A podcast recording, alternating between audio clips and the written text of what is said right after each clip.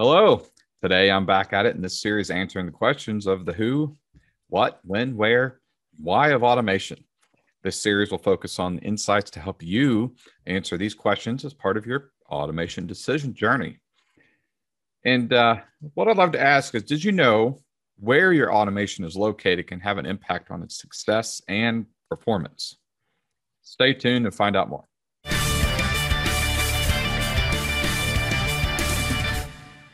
So, the old catchphrase for real estate is location, location, location.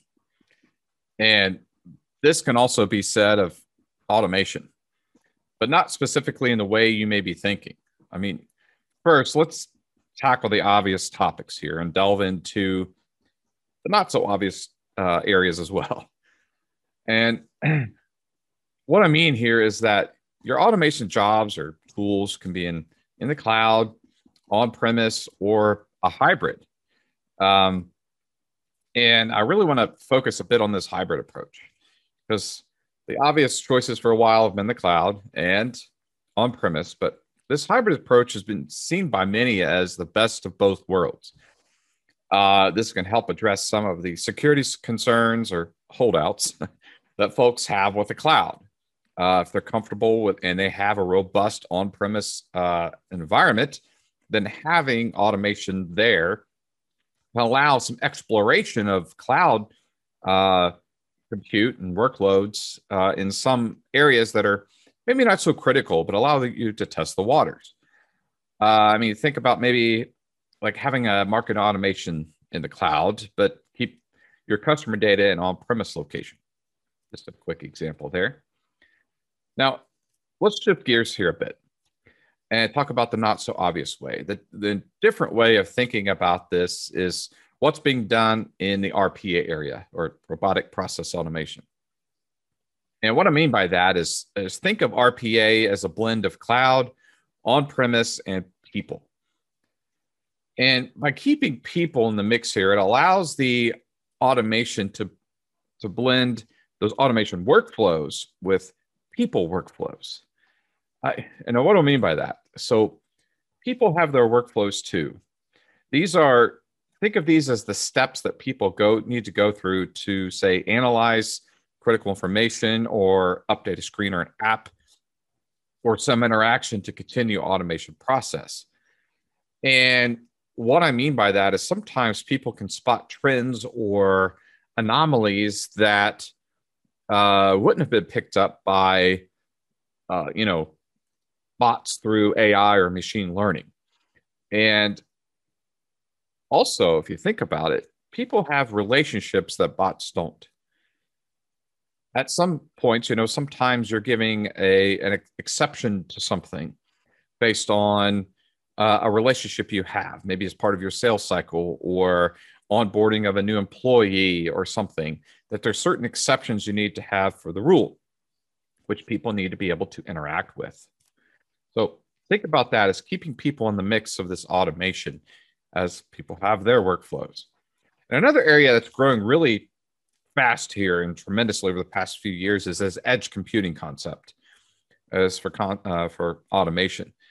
It's expected that the compound annual growth rate for edge computing will hit about 39% by 2028. That's huge, just a few years out, and 39%. But first, what is edge computing? Think of this as part of a distributed computing technology in which Information processing is located close to the edge, hence the name. And what is the edge? It's where things and people produce or consume that information that is being input. Simply put, workloads can be closer to the user and things. Think of IoT, for example, as these things, which this provides much faster responses for critical real time uh, needs.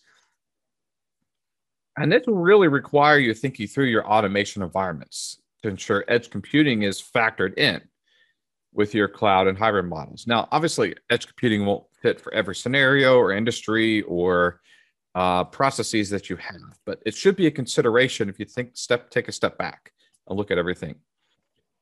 And then, as part of this thinking, think through some scenarios. Maybe you have workers out in the field that need critical data to perform their jobs. Maybe they're doing repair on a large machinery. Um, and they need to interact with certain devices such as you know tablets or these IoT devices, which sometimes maybe have screens on them to interact with, and these are right on the machines. And they need to be able to provide data right at that point of where the worker needs it, right at the point maybe they're working on a repair or analyzing data as output from that machine. That something's not quite right or off about the machine and they need to fix it.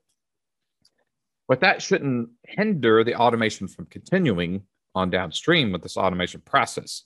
This is where the worker maybe needs to update something through an app or through the IoT screen, or maybe they need to get a signature or capture images um, and or paperwork to continue this downstream automation.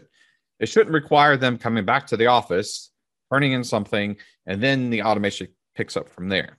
There needs to be this continuation effort and thought through that process. So, where does this leave you? So, the location of automation is critical, as we've already outlined here, and it really helps distribute the workloads if you think about it. It keeps people involved and allows you to leverage on premise and cloud applications.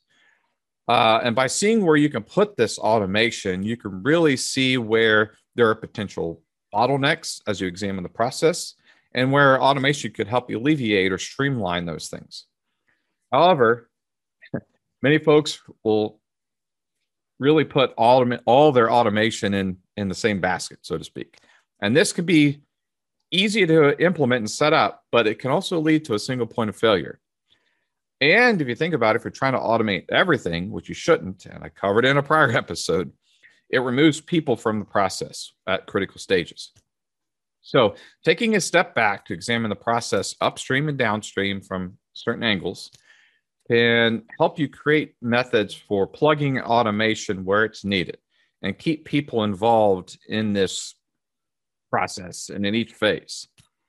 Ultimately, where you put your automation workloads can impact the people and your future success.